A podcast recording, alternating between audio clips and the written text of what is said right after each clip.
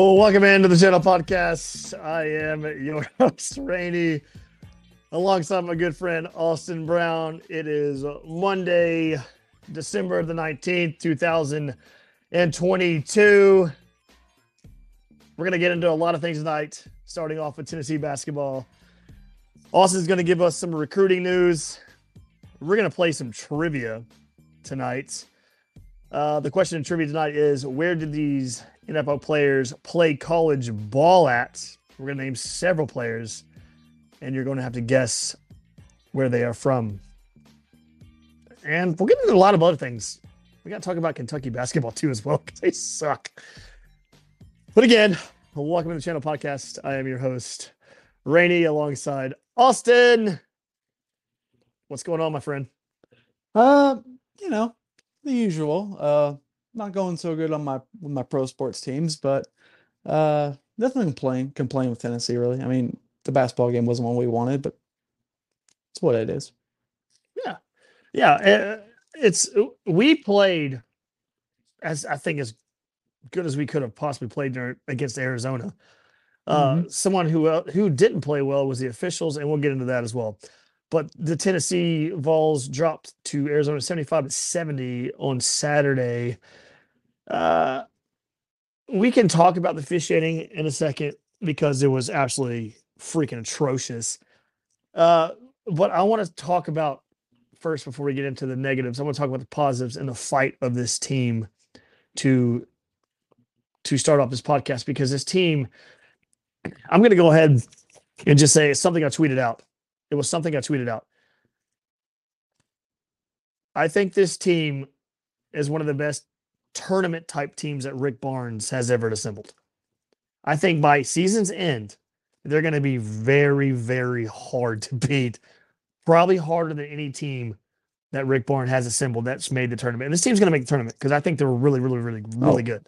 Yeah, we're in top ten. I mean, Yes, but I, I just, in my opinion, I just think towards the end of end of the season, you're going to see this team be so hard to beat. And I know the whole, the whole thing of uh, regular season Rick Barnes, regular season Rick. I get that. I get that. he And gets I'm- that. He definitely gets that. I get that. Yeah, I definitely get it. I I'm a Barnes basher at times. I really am a Barnes basher. At times, I, I and I do bash him because I think he makes some dumb decisions at times. Not all the time. I still think he's a great coach, but at the same time, I look at this team and I say something different than I've said in the past. They're so big. They're big. Mhm. they're long and they're big. That's what she said. And they're just they're they're out there. Like they're they're so athletic and big. This is something we haven't had is since i i don't know when. We've always been kind of undersized not had many big men this team is huge they're huge Yeah, and if you look at the uh, game we lost last year, it was because we didn't have enough size. And I think missing Olivier, even though he's not the most physical or aggressive player in the world, I think if we had him in that game against Michigan, we would have won. Uh, I mean, we should have won anyways, but uh, that would definitely have helped a lot when they went on that run with Hutchinson. With Hutch- Hutchinson, Mhm. but uh, yeah, this team they proved a lot to me, honestly. Well, against Arizona, they had a lot of fight. I think when Arizona, we came out and we played great the first half. Calls didn't, and then then later in the first half, calls started to not go our way, and a lot of calls didn't go our way, and that kind of shifted the whole momentum of the game. And I think we were tied at halftime, and then we kept getting bad calls in the second half. I mean, I won't say they were all bad, but but a lot of them you can swallow your whistle on. I mean, come on, we're we're trying to put an entertaining product on the TV. Just come on, man. But anyways, and you expect that in, in an opposing team's gym with officials you probably don't see a whole lot. But we, I think Arizona went up by ten at one point, and we, it kind of felt like, oh god, they're gonna run us out of the gym right here. This is what this is what's about to happen. And no, we made some threes, we got some buckets, and we kept fighting. We, we the call started happening again, but it, it they showed a lot of fight. This team has a lot of fight, and if they can get Jordan Josiah James healthy, which uh, That's the million dollar question right now. If he can, if he can, could, if he could be used this season in a in a in an actual way, that's going to be completely different. That will So be here- the determining factor for this team. Here's my question: Um, What is what is exactly is wrong with him? Okay, he uh, had knee surgery in the off season, and he's healed. Um, but he doesn't feel comfortable yet. He just feels uncomfortable with it. He's seen several specialists. They've all kind of given him the clear. Hey, you're nothing is on paper wrong with you. You should be ready to go. But he just goes out there and it just does not feel right. And I, I mean, I kind of can understand that to a degree. I mean, you have your knee completely worked on. You have a brand new. I don't know specifics, but I'm assuming there's something new with his knee, and it'd be pretty weird. I've never had that happen. I've never had like something put in me, you know, and had to get adjusted to it. And I, and I assume with your knee, I mean, that's that's a pretty critical thing with playing the game of basketball. So I kind of sympathize with him there, but I feel like I kind of feel like you just need to play, you know. I kind of feel like you gotta just fight through it, and and eventually you'll be over it. But I don't know. I mean, the guy knows better than I do, obviously, and the people who talk with him. Yeah, well, I mean, you just- you know your own body. You Yeah, always know your own body. You always know if if something doesn't feel correct. If something Mhm. isn't right, you you always know that with your own body. People can. It's like when you go to a doctor and like, well, you're fine. I'm like, well, I are they are they diagnose you with something? You're like, that's not that's not Mhm. what this feels like. I'm sorry. It, it can, it can kind of go along with that. And the, another another thing that that really like grabs my attention with this team is the aggressiveness that I haven't seen in a long time from a from a Rick Barnes coach team. Like we, we always play hard, but the they have it's like if they almost have like a Tony Vitello type ran team aggressiveness. Well, I just think they're physical, man. They're Like, we- physical. we're you're not gonna get out of the gym feeling well. Okay, we're gonna beat the hell out of you. It's Yeah. not gonna be a fun time. You don't look forward to this game on your schedule. We're not only just a good basketball team. We're we're a miserable team to play. Like you're you're gonna play like shit the next week or the next game you have because you're still beat up from playing us. Basically. Um, and man, I I don't mean to jump into anything negative right now, but Uros, man what are you doing? He was having a great game, but he's and and we love this about him. We love his edge to him. We love that edge he has. But he was getting it got to a level of just pure stupidness. Like you can't get in a guy's face and just like inches from him yell in his face. Like that is just obvious. That's gonna get teed up every time, every single time. That's just pure stupidness. And I, I I want him to play with the edge though. Like I love that about him. Exactly. So- I was about I was about to say that. I, I wanted because we've said for so long he's just a big, massive teddy bear that doesn't understand that he's seven foot two. He doesn't understand he's seven feet tall. And like and I get it. I like the aggressiveness. I want him to continue to be aggressive. Mhm. I might be different than other people, but I liked it. I did because I'm I was always a player when I played sports that would just talk, talk, talk, talk the entire time, and it got in the other team's head.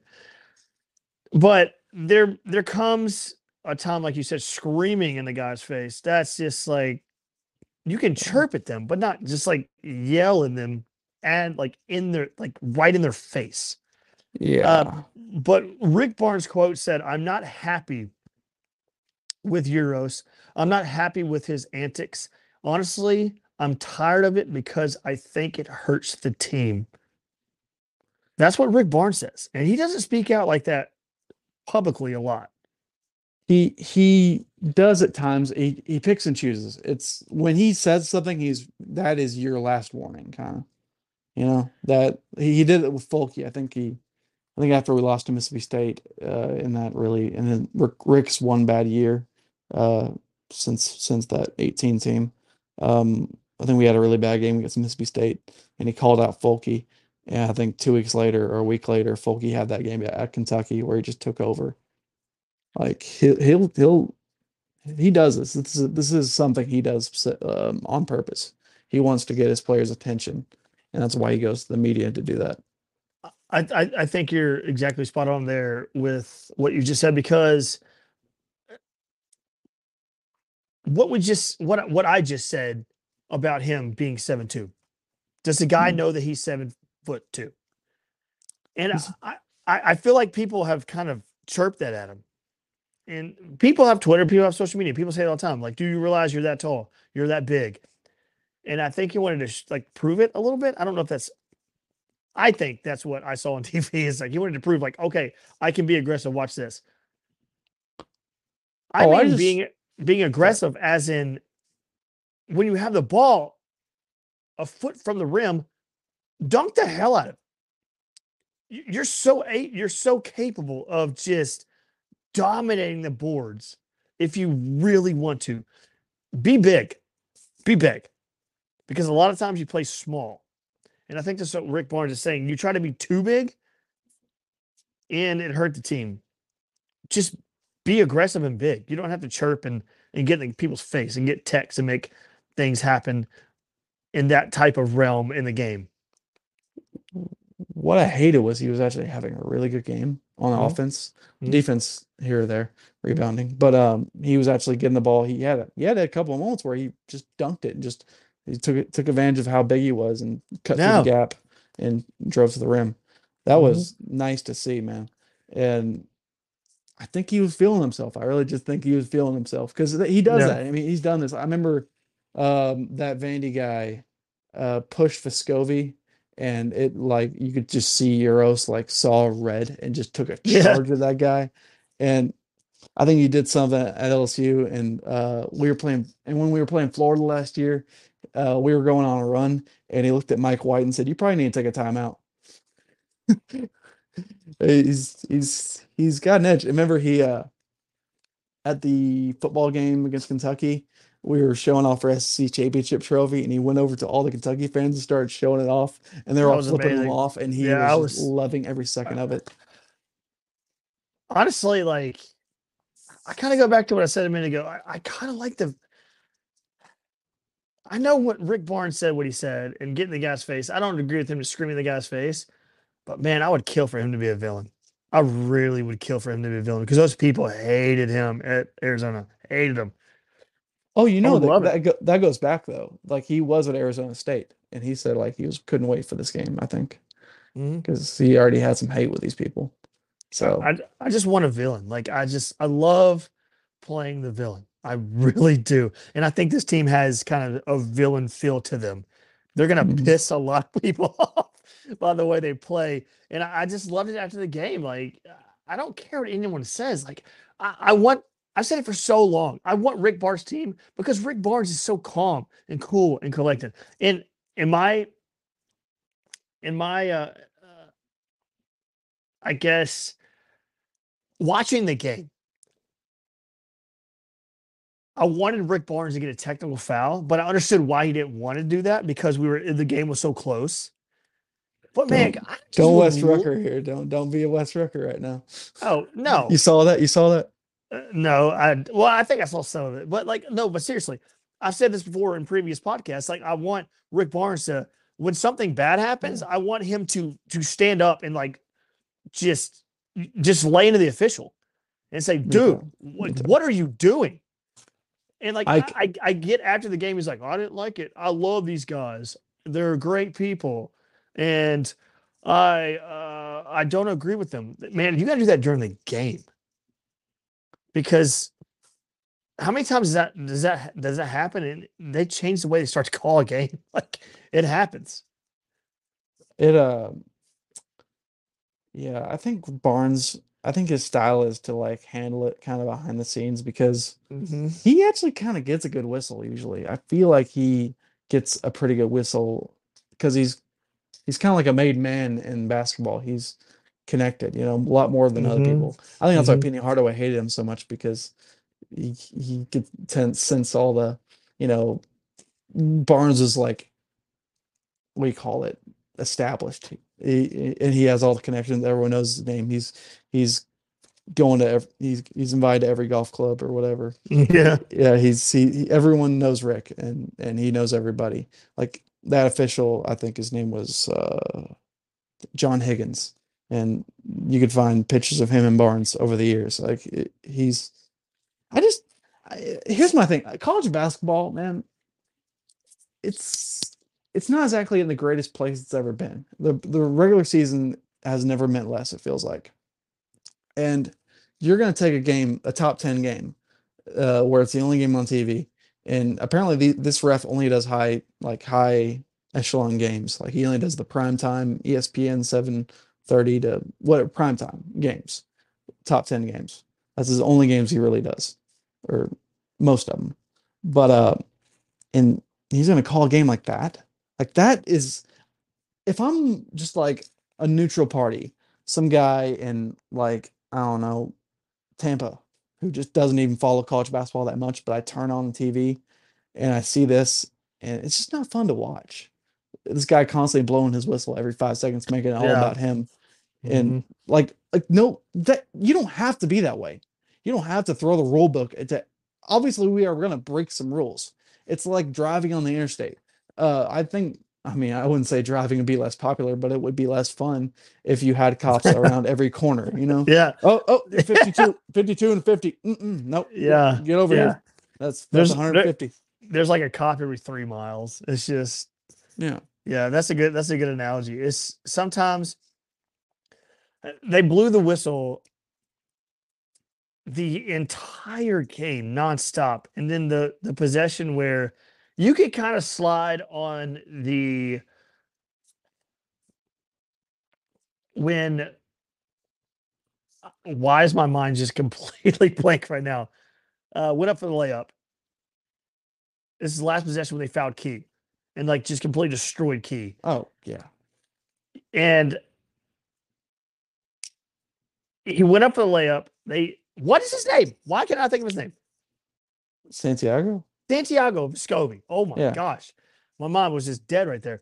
Uh Santiago Vescovi, actually. Get it right. Lo- loser. Um he goes in for a layup. I can understand not calling that a foul because it was just kind of a body contact, like went up. But when the guy ran over and destroyed Key, Yeah. I mean, it wasn't even like it wasn't even it, it was not a soft foul. It was a hard foul. And when um when they've been just completely taking up for Arizona the entire game, they haven't Yeah. said when Jimmy Dykes has been just completely getting off on Arizona all game, all game long, been getting off on them all game long. And then when he has the nerve to say, "Well, that's a lot of contact," you know, there's something wrong because Jimmy Dykes was just like the biggest Arizona fan I've ever seen in my entire life in that Oh. that game, and I don't understand it. But it, the announcers were Arizona, just former Arizona basketball players, uh, current announcers. I don't know what they were, but they were pro Arizona the entire game. But that foul right there was it was in a crucial moment of that game, and that was beyond belief to watch. I was sitting there with my brother-in-law, and he screams at top long. He's like, "What in the blue hell was that?" He's like, "How do you not blow your whistle? Are you blind as a bat?" Like he was just he was going off, and it was just ridiculous to watch. Like that was It's- it's- pathetic. It's ridiculous. I mean, uh, and my favorite thing was when it happened. Uh, the you can see the official John Higgins. He goes, "What do you want me to do? Call a foul on that? Yeah. Uh, um, sorry, you're not wearing blue and, and red. I mean, I mean, Yeah. it's just, I mean, it's blatantly obvious. I mean, I know you aren't going to get a good whistle in an environment like that against a team like that. You're not going to get a, get a good whistle. That's why those games are nearly impossible to win. It is Yeah, I've tried to explain to my friends from the Peach State because they don't watch a lot of basketball. But uh, they they they were like, "Oh, you always say you want someone neutral site. You always want them a neutral site. It's basketball, you dumbass. The sport is there's no bigger home field home advantage than the sport of basketball, college basketball. It is goddamn impossible to beat someone in Mhm. their home gym. Uh, we went undefeated at home last year, and we went. I mean, we were great, but but some of the teams, I don't know if we would have beat them on neutral site. I think Arkansas would have probably beat us in neutral sites, and we beat them at home. Same thing with Auburn. Uh, it, it's just it's hard to beat teams at home. I mean, hell, we couldn't. I remember we always lost to, at Georgia, even when Georgia would like be last Terrible. SEC Mhm. we'd still go there go there and lose when we were having a Sweet 16 team. Um here my Jimmy Dykes, man. I okay, I know there's some crowd of that are like, oh, we like Dykes. He, he says nice things about us, about us. He does uh, usually. If he's in Thompson-Boling Arena, he loves Tennessee.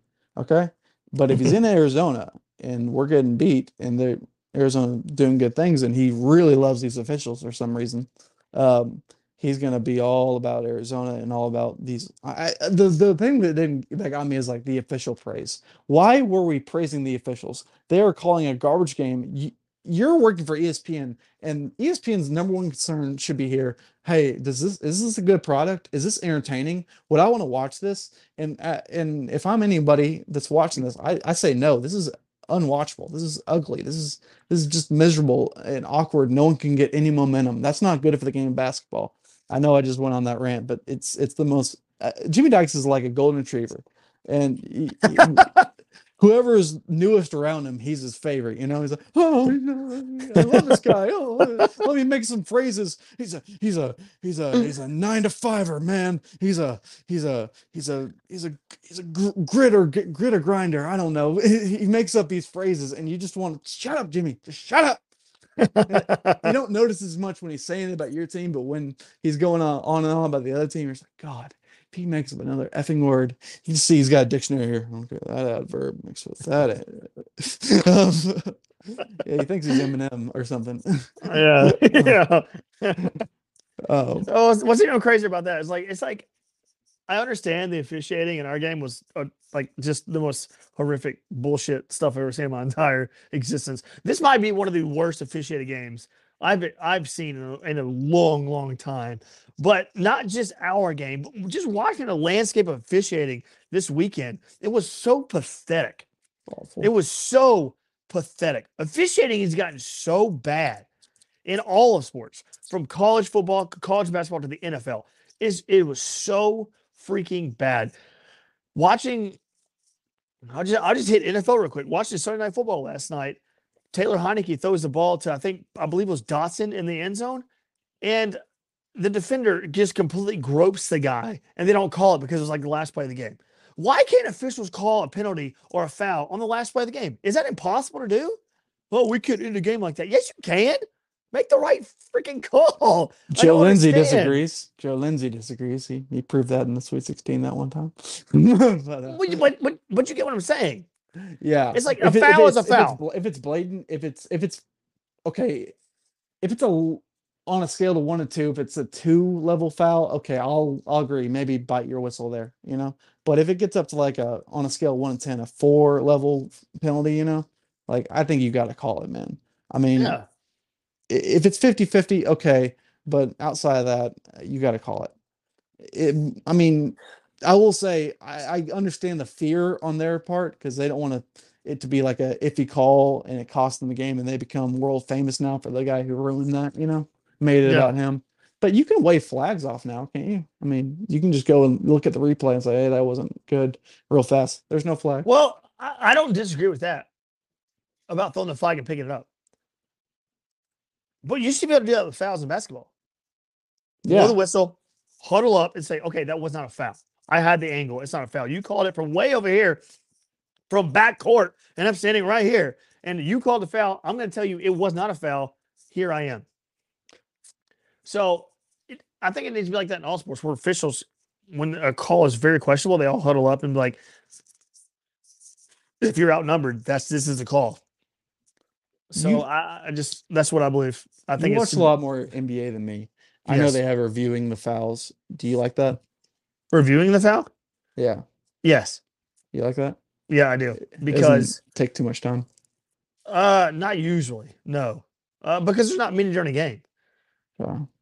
Because usually it's pretty obvious if it's not a foul or a foul and the coach will kind of almost challenge it almost without challenging it or they'll like review this crap like kind of like the inbounds outbounds like out of bounds play if it's out of bounds they'll like challenge it and they'll usually do it to try to get it right uh, but I, I do like the because it hasn't ruined the game. It's not like every play. It's not like the pass interference. Is this a pass interference or is this not? The year the NFL tried to do that, and it just didn't work. It was just awful. Uh, but it works in the NBA. And I think in college basketball, they should be able to call a foul and then overturn it if it is indeed not a foul with all the officials seeing it. But then that could cause another whole realm of chaos when the other fan base is like, "This is bullshit" and whatever. But Did, did you see the ending of the Rutgers Ohio State game? I think from like two weeks ago. Um, Ohio State made this buzzer beater, but um, I think there's a rules like the guy who inbounds it is not allowed to be like the first guy that touches the ball, and they technically broke that rule. And then they made a buzzer beater, but no fouls called, and that was just it. So they missed a uh, complete like that. Yeah. That play should not have happened, but uh, whatever. no, it's it's, it's pathetic. But um, moving on, we can talk about the officials and college basketball day. But the season is very young, and I think this team is going to be so good by the end of the season. I wholeheartedly believe that. For me, it's it just relies on Jo- Jordan Josiah James if he can be himself. Or yeah, yeah. I, I think. Well, here's the thing. I think that they're listening to him right now because it is early in the season. And they're still one of the best teams in the country right now without him. And when they do get him back, I don't think they want to rush him back. I think it's I think it's a hand to hand type of deal here. I think they kind of see it, he feels it, and they kind of they kind of feel it out of what's actually happening. And I think that they'll come to terms of like when it's the right time. But I I would rather not rush him back. I'd rather have him later. I really would. Um, do you uh have a fear at all of this team finding a rhythm and finding some chemistry without him, and then we try to insert him back in, and it just doesn't work? Kind of like with Cedric Tillman this year. Mm, no.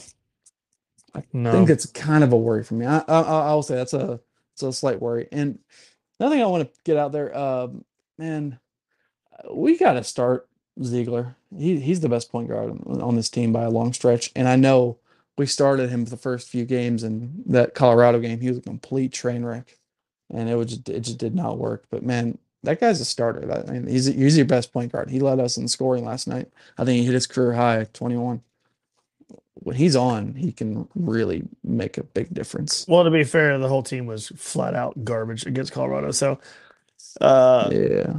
but uh What did what did what did what did Barnes say about him though? Is like he is reckless. He, he like he went off on Zeigler. uh hmm But yeah. uh what was it? another thing? Oh, one more point on basketball. Uh Santiago. Uh he's clearly not even close to himself right now. I think last year he averaged 41% from 3. Not right now he's like what 28% or probably even lower than that now. Uh he's I think he's still dealing with that shoulder. He uh I think he I think he might be, but here's my opinion on that. I think Vescovi is the best player he can be when he has a solid point guard yeah. because he's open. like all like open a lot. When you have to really uh focus on a point guard, I think uh that is when Vescovi really thrives. I think he he just has the confidence that he's because he's kind of at times like he's trying to bring it up the court. He's just not fast enough, and it's like we just don't have a true point guard. And it's kind of what you said. I think that might hurt us, but at the same time, I still think this team is going to be super tough down the stretch. Uh, Uh, defensively, no one's harder to play at. no, I mean, and I really want Tyreke Key to get into his own. Man, I, I I've seen flashes of him just dominating. It's just it's not for a consistent period of time. I know against Arizona or not Arizona against Gonzaga in the preseason, he had that. I think he had 26 points in that game, and I want to see that guy. I want to see that Mhm. coming up. Yeah, no. But like I said, it's early in the season. I think this team's going to start to really click uh, midway through the season. I think you're going to see it. They're going to be really dominant. Uh, but let's move on to uh, some football news, recruiting news. Uh, this is all you. Oh, oh well. Today we also got the news that uh oh, what was his name? I it's it's a kind of weird first name. Let me get this right. It's the offensive lineman from uh from Texas. He was a Texas, consensus yeah. consistency consensus four star in recruiting. Oh yeah, uh on Andrej. It's like Andre with a J at the end. Andrej. How do you say it? Um, but uh. Karic from from Texas. He was a backup at Texas, but he was a consensus consensus, consensus four star. Um, and uh, he did get beat out for the starting job, but he's a redshirt freshman, so I'm I'm not really worried about that. I think, and I trust Glenn Eller- Elarbee. I think he's one of the best offensive line coaches you could ever ask for, and uh, what he did with um, Darnell Wright is unreal this year. So I'm thinking this guy could be a starter next year because we're, lo- we're losing Wright and Carver from the line this year. I think Mhm. we're bringing back Spraggins, Cooper Mays. Man, Cooper Mays, that that that that guy is the most underrated guy on the whole team. He's he's I feel like he should be all SEC. Um, Mhm. Hey, just but, uh, as a, just as a real quick, uh, my Wi-Fi is acting up, so if I cut out, I'll be right back. So okay. ahead. Okay, so outside that, uh, I think yesterday we lost a commitment to uh, four-star Sylvester Smith. Uh, that was that sucked, but I don't know. Uh, it was he we lost him to Auburn, and he's a Alabama kid. And when you listen to people talk about it, they always they always like everyone's locked up. Mm, If you want to worry about anything, it'd be that guy. And they always mention that guy as kind of a worry because he liked Auburn, but Auburn never had their shit together. Mhm. And once Auburn got Hugh and everything started flowing, I I hate that he did this this this late because he kind of makes him hard to replace now because signing day is Wednesday. I know we're looking at I think Tyler Scott out of Georgia, but it might make us go to the transfer market for a defensive back, and I, I don't I won't mind that for sure. But outside of that, this is looking like a top ten class. Um, I think we this is a great class. We we missed on some guys, like we missed on that offensive lineman out of uh, California that went to I think Miami. Oh, Miami paid him out the ass, I believe. like everybody else. yeah, Miami, good lord, they are throwing around some cash, man. And Cristobal, man, he he's not that great of an in-game coach. I don't think. I think he's kind of a. I think he's not that good, honestly. Um, but the guy recruits. And I think them going five and seven was amazing for him because he could just go recruit now. Didn't have anything to worry about. Just go out there and throw around NIL money in the Miami sun, where every and, and it's during a period where everywhere else in the country is 20 degrees and he you're in Miami. You know? yeah. uh, it's a definite advantage for a guy like him who loves to recruit. But man, uh, oh, and we got the uh, early enrollees. I think ten of them are at uh are practicing for the bowl. They they're allowed to participate in the bowl practices. They're obviously not allowed to play, but in the game, but they're allowed to play. And we've gotten to see obviously Nico finally in in real practices at Tennessee. That was awesome, and he looks great he just it's so nice to see him out there. I, I I'll be honest, I kind of would not mind seeing him starting game next next fall. That is, yeah. but uh, Well, it was just a got- couple throws. So mm, uh, a couple. Uh, they look so pretty. um, uh, they look so good, and he, man, I, I love, I love that these guys are getting to practice this early because they've never really had that as an Uh. opportunity, and it kind of takes away a stage, you know, like Uh-huh. that that spring. It obviously doesn't go that that amazing for the freshmen. Usually, I mean, you're not gonna come here and absolutely be top of the depth chart day one, but it kind of gives you an extra step because, like, hell, if these guys had their se- senior years of high school at a college, they would be one step ahead of everybody, and that kind of takes a percentage of that step, in my opinion. So we instead of getting like total freshmen, we you get like more of a finished product. Not not a Mhm. finished product, but a percentage closer.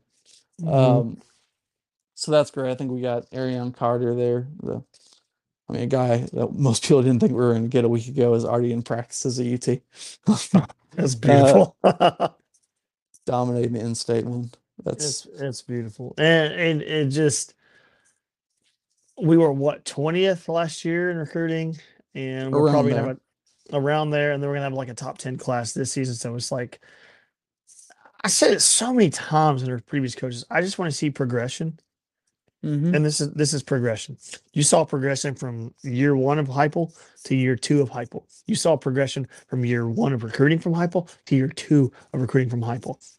And this 2024 class, our 2020 this 2023 class Yeah.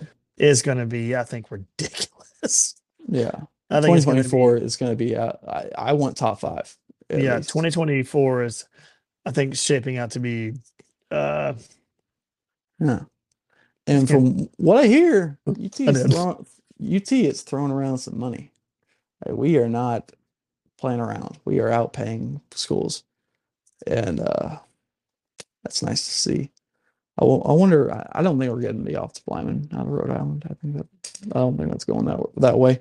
But yeah, that's recruiting sign day is Wednesday, and I just like where we're at, man. And you're just gonna take steps gradually. It's it's so much better though. We've had top ten classes here before under previous regimes, but you didn't trust the coaches this much. Yeah, you know. Ne- you never. I, I mean, you you felt optimistic about some of them of the coaches, but you didn't really feel like okay, this is gonna for sure work. Like we get this four or five star, I'm ninety percent sure he'll be good here. And I'm not Yeah. saying he's hit on everyone. Justin Williams Thomas is in the portal now. He was a high four star running back, and that didn't work out, I guess. But I feel I feel good. I feel good. And and honestly, some of these three stars are like guys who had amazing senior years, and then we offered them, and I ki- I kind of feel like they're late bloomers, and those are the diamonds in the rough, kind of you know, those guys that didn't mm-hmm. get attention their junior and sophomore years, so they didn't ever get the the th- the four star mark. Like Tyree Right. Weathers, Ty- Tyree Weatherspoon, the D lineman out of Douglasville, Georgia. Georgia, he's had an amazing senior year, but he's still listed as a three star on all the sites, and I, I just don't think he's a three star. Uh, it's all about it's all about it's all about money. You paid them more money to go to their camps, they're going to give you higher stars. So Exactly. That's why That's Jerry ex- Guarantano uh, got paid to come to UT. Um, well, I shouldn't say that, but I did. Um, that's the rumor. oh no, it's going to hurt us now. Yeah. Oh yeah, yeah. Was wasn't like that that the threat though for like why JG had to play? That was some Mhm, people started that mhm. like he was Yep. gonna rat rat him out to the NCAA. Mhm. The NCAA couldn't be less powerful than maybe one of the least powerful forces in the world. Yeah. All right. Any more recruiting news? Uh, just hold on to these guys and pray Deion Sanders didn't offer like a billion dollars to someone. I mean, I know Ethan Smith got offered by Colorado or Ethan Davis, the four-star tight end out of uh, Georgia, and that guy's a big staple in this class, and I definitely don't want to lose him. I, I it's just kind of like I don't know. Uh, I think Deion- Deion, Sanders, I think Deion Sanders' shtick is going to get old. yeah, well, the money isn't. I think I, I think his shtick is going to get old I because think a big university is going to offer the same amount of money. I'm sorry. Maybe yeah. His shtick is going to get old. I'm telling you right now. Everything has to be on film. Everything has to be on camera. Everything has to be perfectly set up to make it completely fake. His shtick's to get old. it'll be interesting. I, I I say one reason that makes me think it might work out for him was when he hired uh I can't remember his name, Craig something, the head coach from Kent State, who kind of runs Heupel's offense and was a big name. When he hired him for to be the OC, that kind of made me step back, like, oh, that guy knows what to do. You know, if Deion can be smart and be like Ed Orgeron in 2019, just kind of be the facilitator. I don't know how much coaching Deion offers on defense. I mean, I don't know his experience. I know he didn't do great at uh whatever that AAU thing was, but um if he can just be the facilitator and let really smart, really, you know, great X's and O's guys set up stuff, that'll that'll be a difference maker for me with uh Mhm. if Deion's gonna be successful. I, I honestly honest to God right right now, if you told me is he gonna win 10 plus games at Colorado, I I'd say yes. Uh, eventually. Not not next year, but he will eventually get there. Well, that conference is pretty trashy and crap. So, uh, but my last thought on this is Deion It's is top going heavy. to De- Deion's going to be Deion. So, I just I don't know. Uh, but anyways, that will wrap up recruiting news. Uh, let's get on to some trivia, Austin. okay. Let's let's do some let's do some trivia. And um, I just love his music. Who wants to be, who wants to be a millionaire? Again, I on a repeat my Wi-Fi is kind of acting sketchy. So if I get kicked out of here, I will be back in about 30 seconds with this music and all. So the category of trivia tonight, guys, is where did these NFL players play college ball at? You should pretty much know every name on this list. Austin, before answering, kind of take a pause before you answer because those listening, I want them to have a chance to actually think about it before you answer. Okay. But let's start off with our first one. It shouldn't be too hard. Some of them may be a little bit difficult. But our football whiz, Austin Brown, might guess them all. But try to take a little pause, like I said, before you answer them. For those listening, can answer before you answer, if they know it. Uh, the number one player on this list is number one player of all time, the greatest of all time. I don't care what anybody says. Where did quarterback Tom Brady play college football at? Okay, I think that's enough of a pause. Um, Michigan. Yeah. yeah. Uh, ooh, we very cr- crank up that difficulty a little bit. yeah. Okay. Where did Barry Sanders play college ball at? Well, pause. Um, I don't know if you remember this, but his son actually played at this school too recently. Barry Sanders, uh, Jr. as Oklahoma State.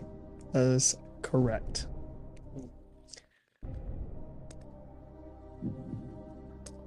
Rob Gronkowski. Hmm. That's uh. This is actually one that might that might trick up some people. Actually, I I, I know it. Um, it, it's Arizona, right? That's correct. Yeah.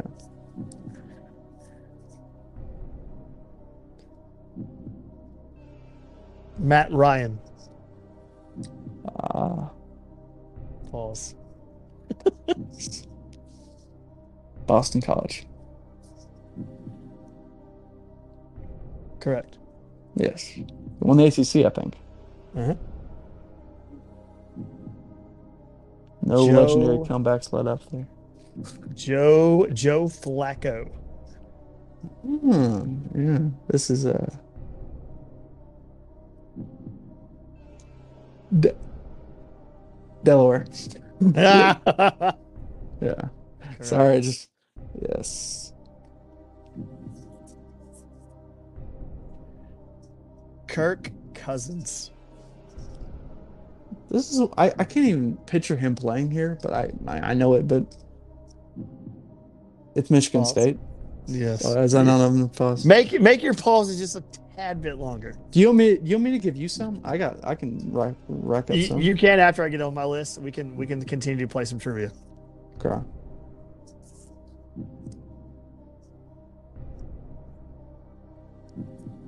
The starting quarterback right now of the San Francisco 49ers, Brock Purdy.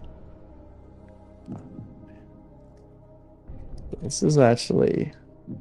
If you told me the starting quarterback, if you didn't tell me the name of the starting quarterback, I wouldn't have got it because I haven't watched them as much as I should. But that would be uh, Party Like a Rock Star, uh, Iowa State. That is correct. yeah, yeah. I think uh, who's that qu- re- receiver for uh, Green Bay? Uh, they had a great connection. I remember back in 2019. All right. Where did this NFL player play college football at? The next player is on this list. Where did Tony Romo play college ball at? Ooh, this is actually uh pause. Pause. It's not central, it's not western, it's not southern, it's eastern Illinois. Correct. Austin is undefeated on this list so far. Sorry everyone. Where did San Francisco, current San Francisco wide receiver, play college ball at? Deebo Samuel. Oh man, that that's freaking easy. I I'm, I saw him catch an amazing catch in Neyland Stadium, It was in South Carolina. That is correct. There, 2019, one-handed on the goal line, Mhm. right before halftime.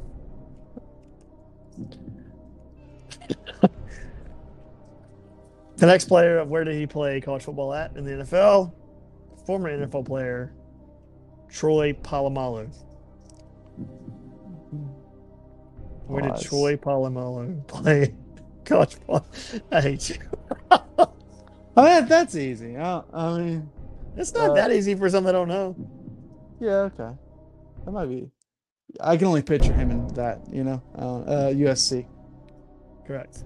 He looks like such like I couldn't picture. Maybe Miami. That's the only other school I can picture him wearing a uniform for. This this might get you. Current Rams wide receiver Cooper Kupp. Oh my God! Uh, shoot. They- they- They're only going to get harder. Most of them get harder. Not all of them, but there's some that are difficult. I don't know why. Can you tell me? It's not FBS, right? It, it's not like a Power Five, right?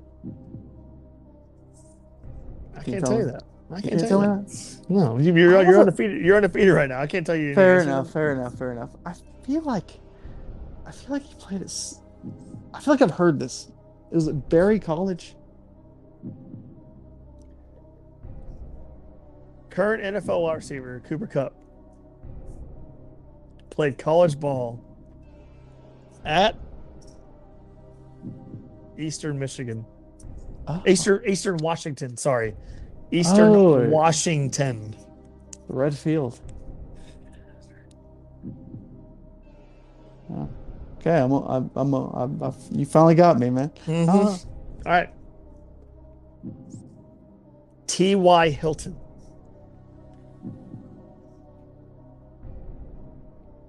oh. Uh,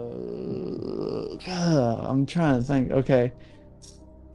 Feel like it may be an FCS school, maybe G5. No. Uh, uh, let me think. Uh, I, some reason I'm thinking, no. I don't know why I think this, but NC State.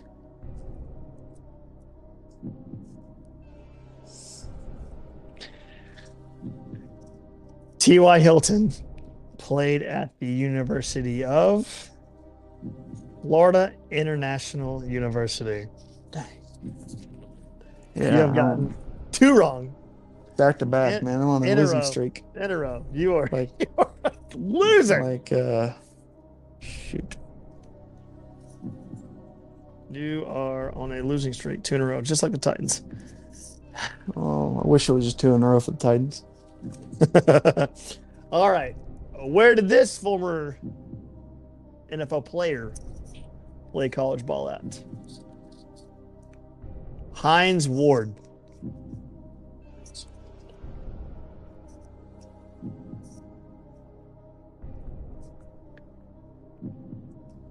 I really don't know, honestly. Uh, USC. Or, Hmm.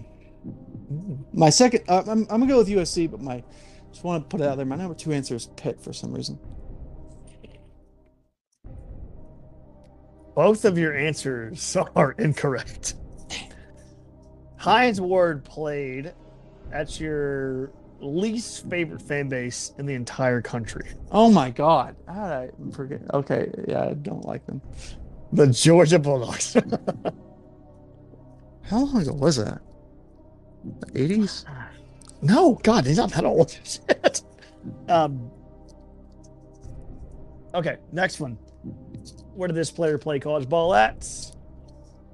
T.J. Watt. Okay. Oh, hold on. No, I know JJ played at Wisconsin. TJ went. TJ play at?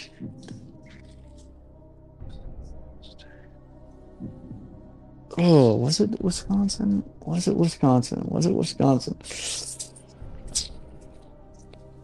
I'm, I think I'm mixing him up with Joey Bosa. I think he played at Wisconsin. TJ Watt played at Wisconsin. Okay, thank God. I, I, I thinking like I, I remember the Joey Bosa, all that hype. It's like, was that TJ uh-huh. Watt? You know, what is he? Is he a tight end? TJ Watt? He's a he's a defensive end, right? Yeah. I think it's a, I think it's a fullback for oh. Pittsburgh. I don't know. No, he's not. a All right, next one. Where did Oh, yeah. Aaron Aaron Donald play college ball at? Let's pause. Wait. Yeah. Wait. Wait. Pitt? Eh. Aaron Donald Pitt? played college ball at the University of Pittsburgh. Thank God. You got it right. I who was that guy at Boston College that was like similar hype? I I, I Harold kinda- I was Landry? get- Harold yeah, Landry? maybe- yeah, I was getting them mixed up. Yeah. Yeah. All right. Juju Smith Schuster. Oh, that's uh, you can't forget where a guy named Juju played. Um, pause. USC. That is correct. I think we've only had one SEC player so far. No, two. Oh, Randy's gone. Hi, everybody. This is the Austin Brown Show. Um, I was answering trivia questions, and now it's just me. Um, about those Vols? Um, top ten class. Lost Arizona. Bullshit refs. All right, here I am. I am. Oh, he's back. He's back. He's back. I am back. I told you it was gonna happen because my Wi-Fi has been messing up bad tonight. You were, you're, you're a psychic. You knew.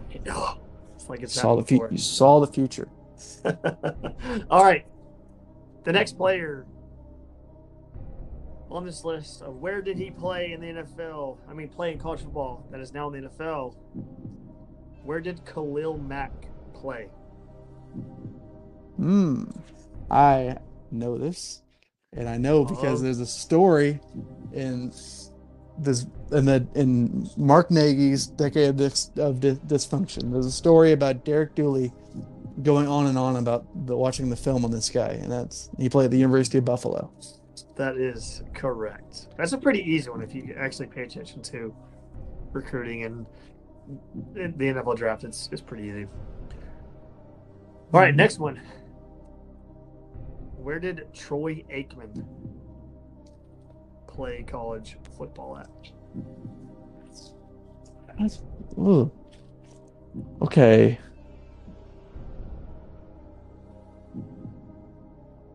You just think of the Cowboys. I, I think it's not. It's not uh, naval. It's not Navy. I think I'm thinking of someone else with that. Um, UCLA. Troy Aikman played at UCLA. Got it right. Yes. I think Roger Staubach went played for Navy. That's what I was thinking of. Maybe I don't know. These next three, I think, are going to be pretty tough on you. Where did Hall of Famer, the greatest show on turf quarterback, Kurt Warner play It's tough. college football? He was stacking grocery shelves in, uh, in town around here. Uh, then eventually, after this, played Arena League ball. That would be pause. Northern Iowa. The That is, Catamounts. that is. No, not the Catamounts. I think that's someone else. Yeah, Northern Iowa is correct though. Yes. Let's keep it in the quarterback category. Where did Terry Bradshaw play college football at? Ah, he seems like he's Southern. I think he's Southern. Gonna say it's probably an SEC school, and it's probably Louisiana Tech. uh, you can't get me, man. well, you already That got me. So what am I talking about? Yeah, I've got you several times. Twice. Um, Okay. But yes, Louisiana Tech is correct. Him and uh, Brett Favre kind of sharing that small, small like Southern, Miss. college. You can't fool me. Yeah. Southern Miss. Southern All right. Miss. Where did one of the goats of all time at wide receiver play? Sir Jerry Rice. Okay, I know this. I can't though. I don't think think of the name specifically. I know kind of the level and the state, and everything. It's just the name. You know, it's like a combination of words. I know one word in that though. Is it Mississippi Valley State College?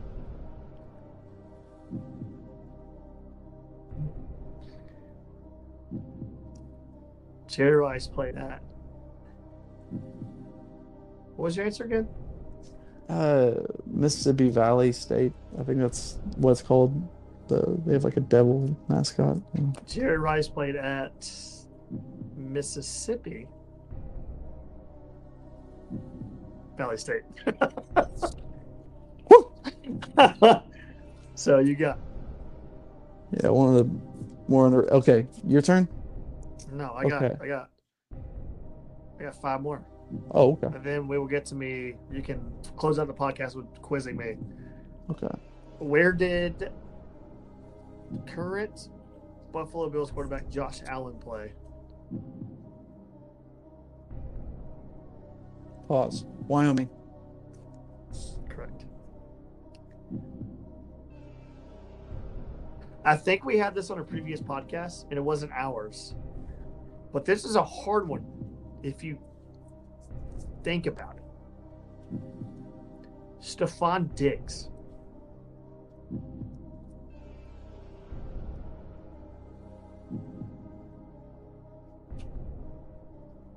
Huh.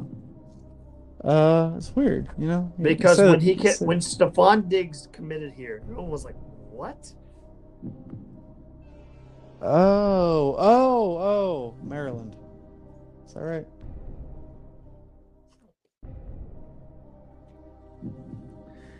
Stefon right? Diggs played college ball at the University of Maryland. Oh, You son of a bitch. where did Justin Jefferson play? Oh, he played LSU. Okay, I was, I was Yeah, getting those guys Jefferson, confused. LSU. Yeah, Half the okay. league played played at LSU. Yeah. All right, here's one. Where did Sean McVay play college football at?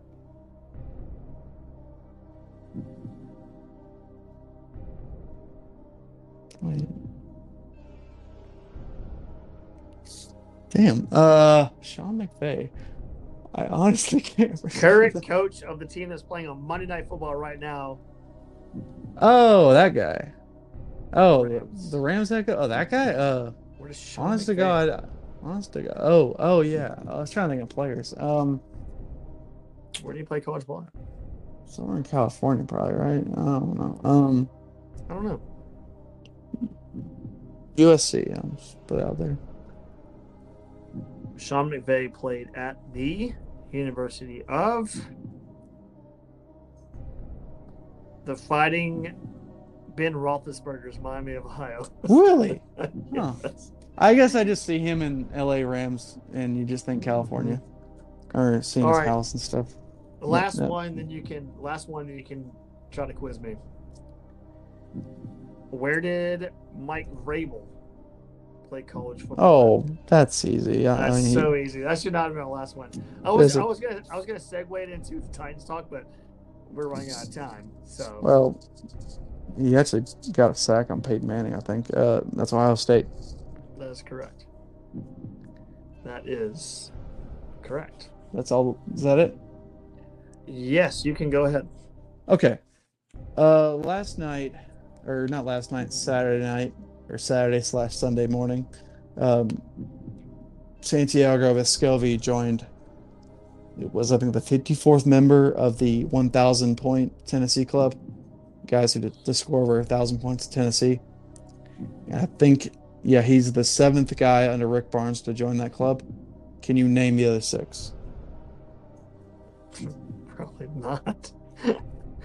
I mean, uh, Grant Williams. hmm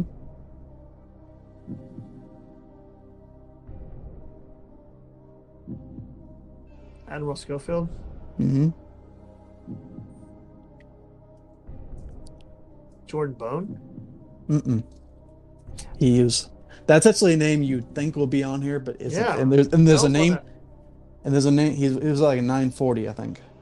And there's a name on here you wouldn't expect, but is.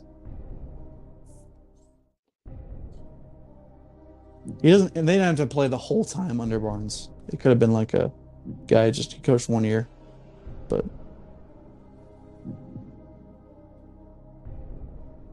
This is going to take a long time for me to think of. Oh yeah.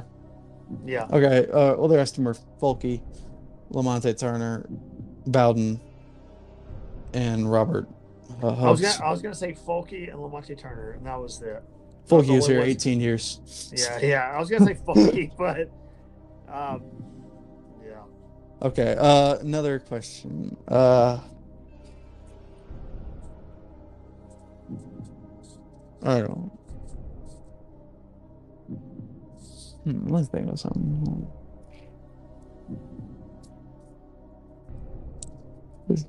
Okay, Tennessee lost to Virginia Tech in, in the 2009 Chick Fil A Bowl. Do you know who the starting quarterback was for Virginia Tech? Tyrod Taylor. Yes. Okay. That was easier than I thought. Uh, can you, I think.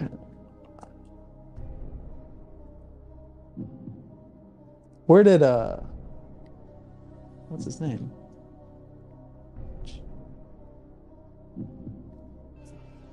I can't think of that guy's name. Julian Edelman. Where did Julian Edelman play? College. Oh. I'll give you a hint. He didn't play wide receiver. He played quarterback. Mm-hmm.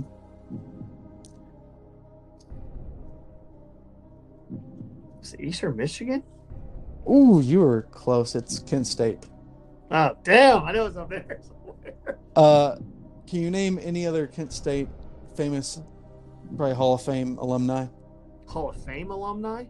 or like I don't know, greatest guys in football history, just football in general? Can you name any other Kent State guys oh, who Jeez, I was just looking at this earlier today. will be regarded as some of the most inf- influential guys in the history of the game?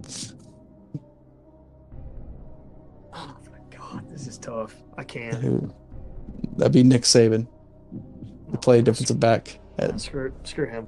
and he Uh, got his head coaching start down the road, Toledo. yeah, screw him. Yeah. whatever. All right. You got any more random ones before we get out of here? Just random ones. I like this game. This is fun. Me too. Okay. Uh. Hmm. That would have been a good one if I could think of it. uh. Ah, forget it. Yeah, I'm done. All right. well, Austin, I think you missed four total out of 25. Yes, that would be So that's pretty pretty good. dip, dip, good. That's pretty good. Um, The hardest one was, I think, Stefon Diggs. I that's the easiest. Oh, I thought it was the easiest. I I knew all of these but two because I was Which playing one? a quiz. I was playing a quiz. Oh. Uh, yeah, I didn't know where Troy Aikman played at, and I didn't know where Kurt Warner played at. I Uh, got every other one but those two. You didn't watch the Kurt Kurt, Kurt Warner uh, Football Life? I That's did. I, I did. I, I did. But I, I knew it's good. every single one of them besides Troy Aikman and Kurt Warner. I should have knew Troy Aikman, but I did not. That's weird though. It's it's you never can picture him in college. It just Yeah, UCLA UCLA weird. feels like it's kind of weird. You know, I don't know. Yeah. UCLA Yeah. sounds big, but in football it really isn't that big. Good podcast. Yeah, it was fun. That was fun. Yeah. We'll do more of the trivia when the off season hits Yes. of football. Then we all we have all we have to talk about is basketball. But baseball's starting soon, so It is. Oh, February. Oh, that's Yeah. not it's too starting far. very soon. That's going to be a hell of a ride too. So, anyway, So, thanks for joining the channel podcast. I'm your host Randy, alongside my great friend Austin Brown. Fun episode, great trivia, good talk. We will see you next time. Peace out, homies. Good night, God bless, and go Vols.